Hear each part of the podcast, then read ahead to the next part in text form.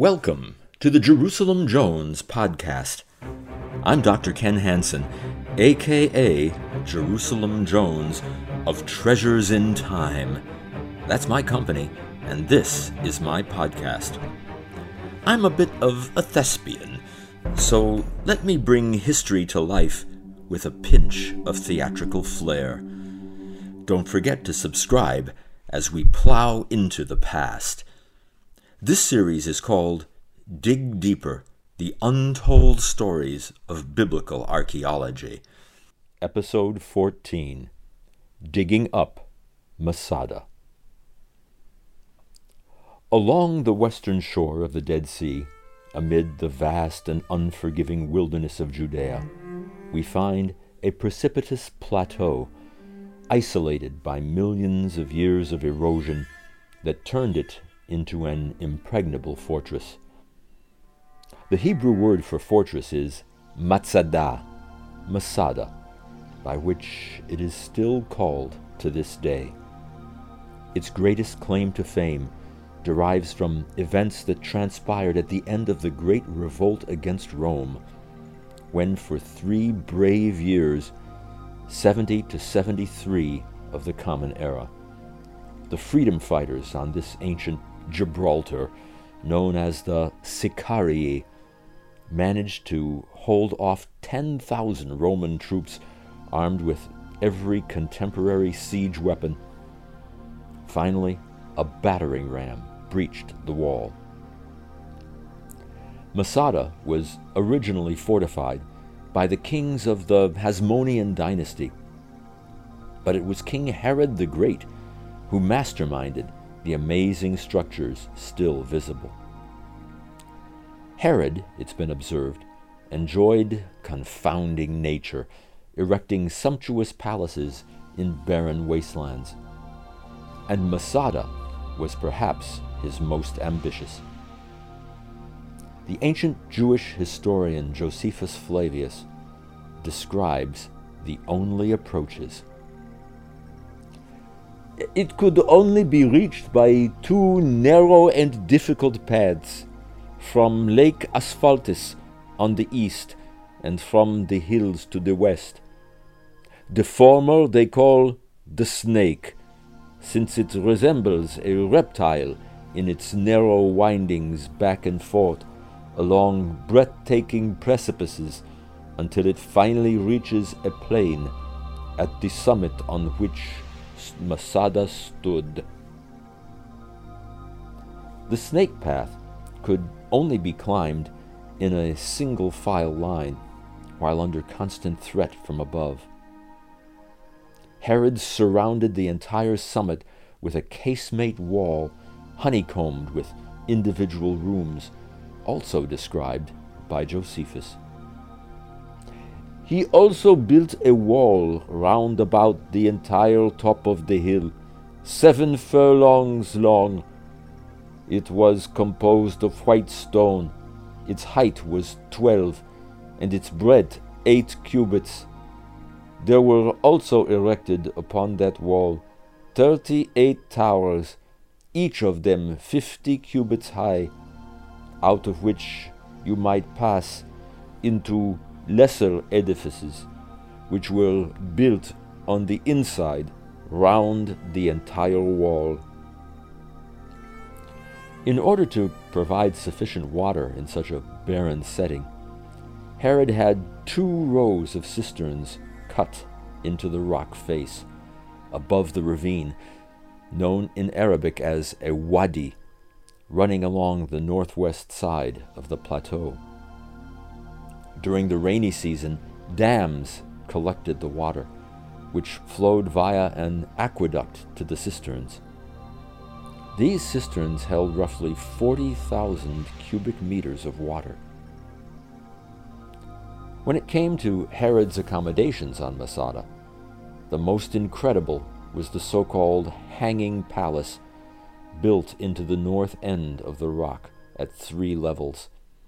The upper level rested on the summit, while the other two levels were on steps down the cliff face. They were accessed by spiraling square staircases, While the foundations of the two upper levels are still discernible, only the lowest level remains sufficiently intact to attempt an accurate reconstruction.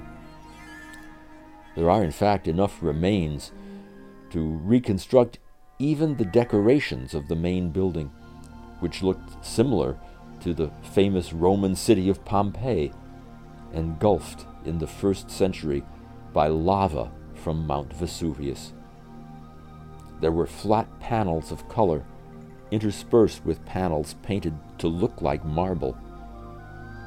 There was also a colonnaded court with a small private bathhouse attached. Here, under a thick layer of debris, were found the remains of three skeletons of a man, a woman, and a child. The beautifully braided hair of the woman was preserved, and her sandals were found intact next to her. Also, hundreds of small bronze scales of the man's armor, probably booty taken by the Romans. In addition to the hanging palace, there was an even larger royal accommodation in the middle of the west side of the plateau. The southeast portion of this imposing structure consisted of the royal quarters. To the right were storerooms, and in the northeast wing were an assortment of kitchens and workshops. Opposite them was an administrative building. While the decoration is not as well preserved as in the Hanging Palace, two elaborate mosaic floors, almost intact, were uncovered in the area of Herod's private bathhouses. They are Greco Roman in style and are the best preserved rooms in the palace. The changing room, with a fine mosaic, leads off to a small tepidarium, or warm room. That in turn leads to a caldarium, or hot room, featuring a bath set into an alcove at the far end. A furnace behind the bath heated both the room and the water.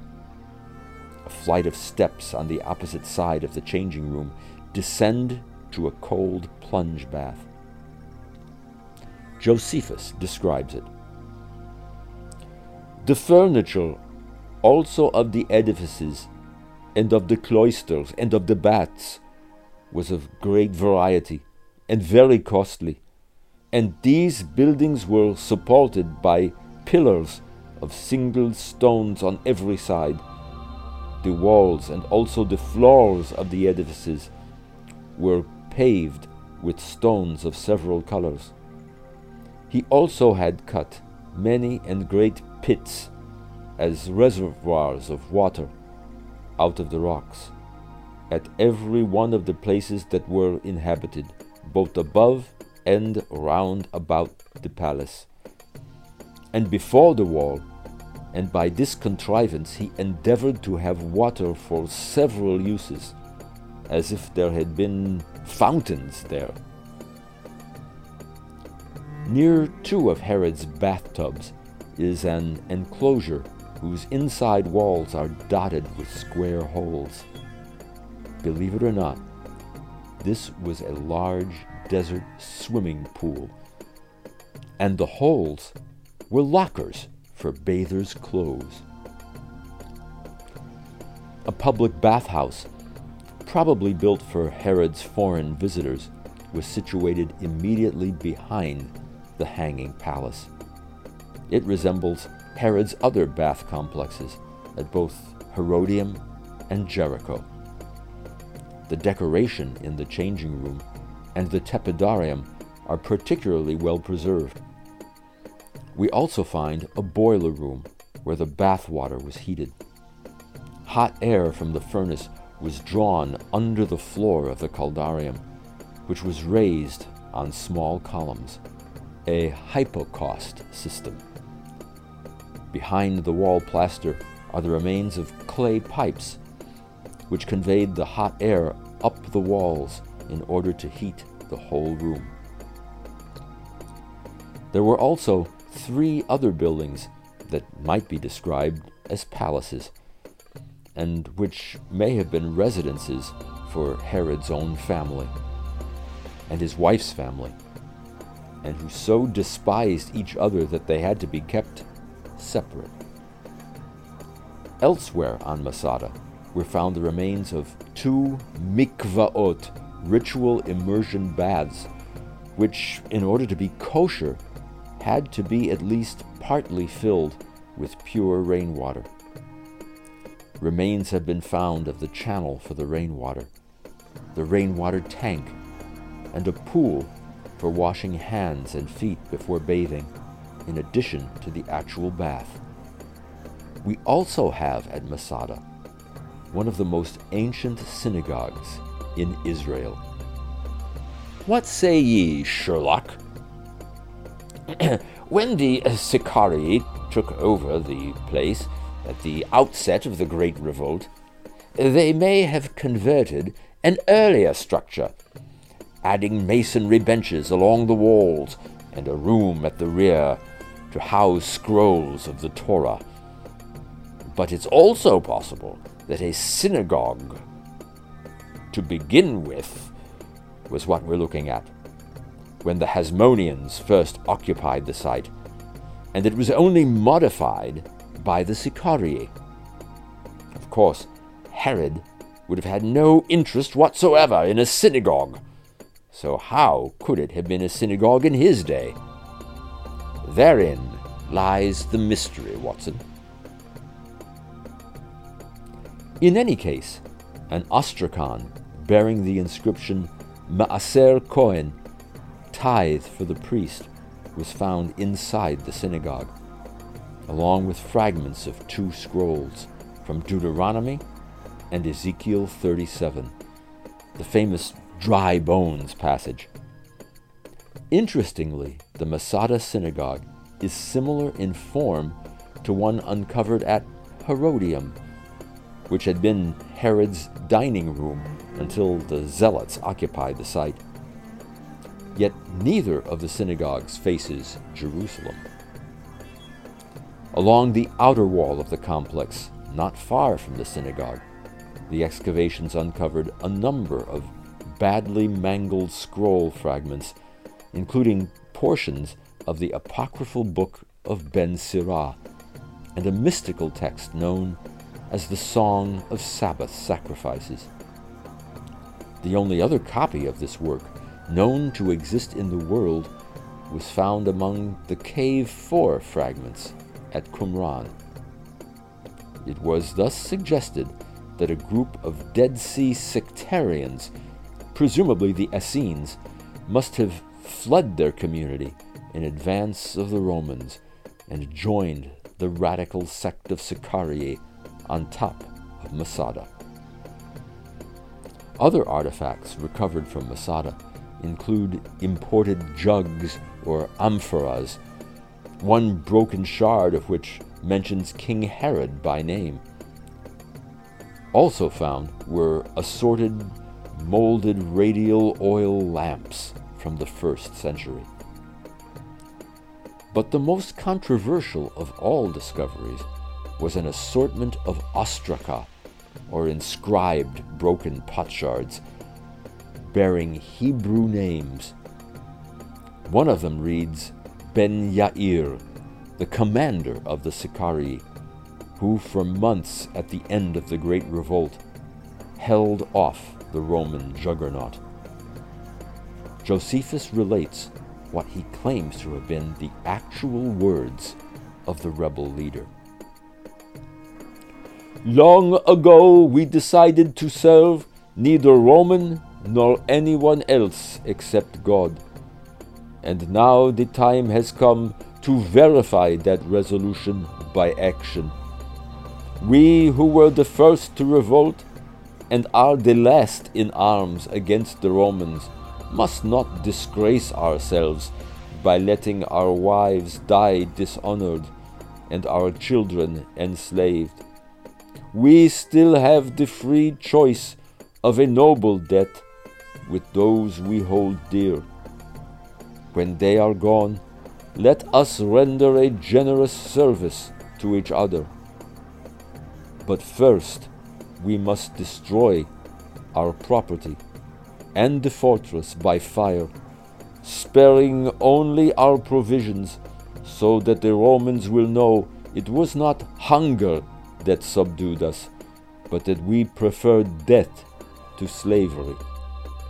Life, not death, is man's misfortune, for death liberates the soul from its imprisonment in a mortal body. Why then should we feel death who welcome the calm of sleep? Let us die as free men with our wives and children and deny the Romans their joy of victory. Let us rather strike them with amazement at our brave death. Josephus relates what happens next.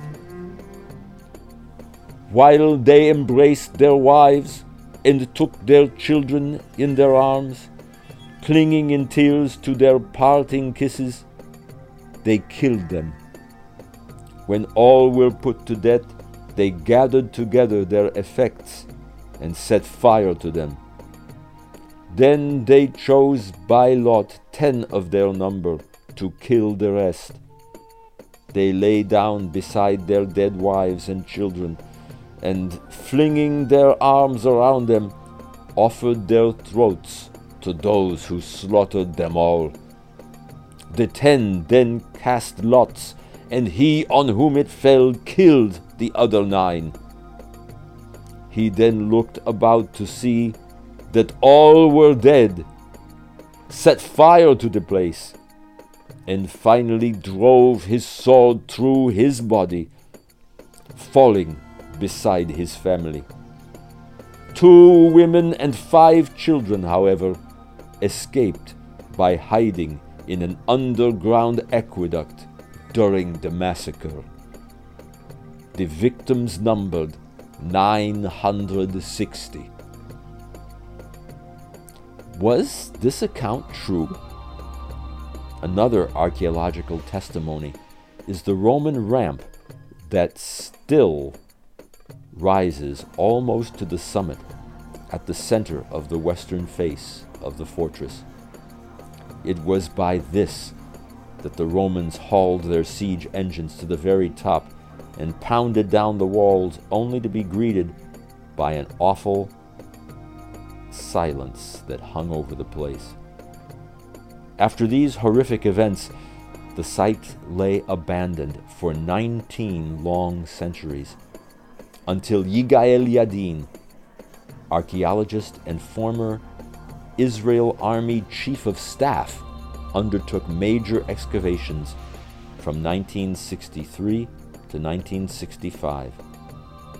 Many of the ancient buildings have been restored from their remains, as have the wall paintings of Herod's two main palaces, as well as his Roman style bathhouses. Restoration work was also done on the synagogue, storehouses, and houses of the Jewish rebels. The meter high wall that the Romans built around Masada can again be seen, together with 11 barracks for the Roman soldiers just outside this wall. Most haunting were the skeletal remains of 28 people unearthed at Masada. The sparse remains of another 24 people were found in a cave at the base of the cliff. Although Yigael Yadin was unsure of their ethnicity, the rabbinical establishment concluded that they were the remains of the Jewish defenders. And in 1969, they were reburied as Jews in a state ceremony. What say ye, Sherlock? Ah, but take note, Watson. Pig bones were also present, occasionally being used in Roman burials due to pig sacrifices and that may well indicate that the remains belong to non Jewish Roman soldiers or, or civilians who occupied the site before or after the siege, which means that the wrong people may have been buried in the Jewish cemetery. Other issues have surfaced as well. As Harvard professor Shaye Cohen has observed, if, as Josephus says, the Romans found 960 corpses in the palace, they would not have dragged 24 of them across the plateau in order to lower them carefully into a cave located on a slope where one false step meant death. The obvious and simple procedure for the Romans was to take the corpses out of the palace and toss them over the nearest cliff. Pig bones notwithstanding, the 24 skeletons in the cave might have been the remains of Jews who attempted to hide from the Romans but were discovered and killed? Or did they commit suicide? At the very least, archaeology reveals that Josephus's narrative is incomplete and inaccurate. Was anything Josephus wrote the truth? Did the Sicarii commit suicide? Did the Romans discover corpses when they arrived at the summit? Some suggest that the Sicarii were captured by the Romans and massacred, or that they fought the Romans and were killed, and that Josephus, whose fondness for literary commonplaces and types is well known, substituted a collective suicide story for the truth. Perhaps. These conjectures, Watson, can neither be verified nor refuted but we may readily believe that the Josephus story has a basis in fact. First, it is plausible. Many Jews committed suicide during the crucial moments of the war of 66 to 70 CE. Second, the Masada story is too complex to be dismissed as a literary fiction. Why should Josephus have invented such a story? The Sicarii did not have to commit suicide to make their point clear. Death in battle would have served just as well. We might conclude, then, that Josephus attempted to be reasonably accurate in matters which were verifiable by the Romans. He refrained from inventing glorious military actions for the Sicarii, and we may assume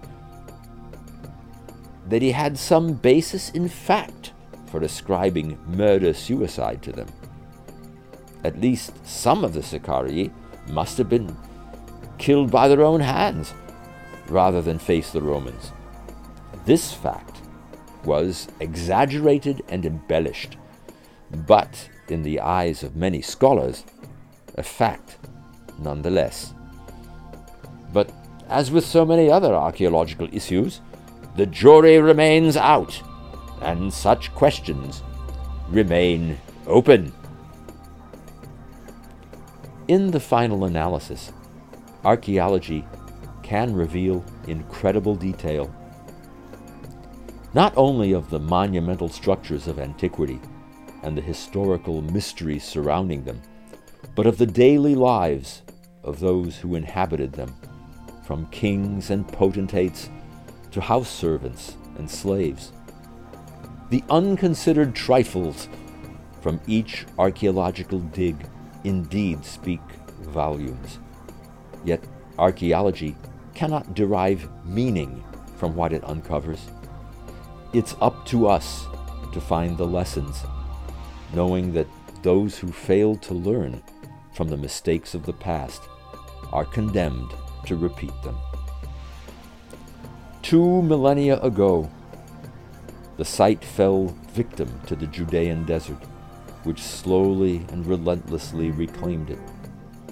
Yet today, the lonely desert fortress has been reborn, its rugged outlines standing sentinel against the deep cerulean sky. The excavated plateau reminds us of many things. The error of misplaced faith, the danger of militant fanaticism, but also the desire, above all, of a people called Israel to live in freedom in their own land. The English poet Percy Bysshe Shelley might as well have been writing of the ruin of Masada when he penned these classic verses. Nothing beside remains round the decay of that colossal wreck, boundless and bare, the lone and level sands stretch far away.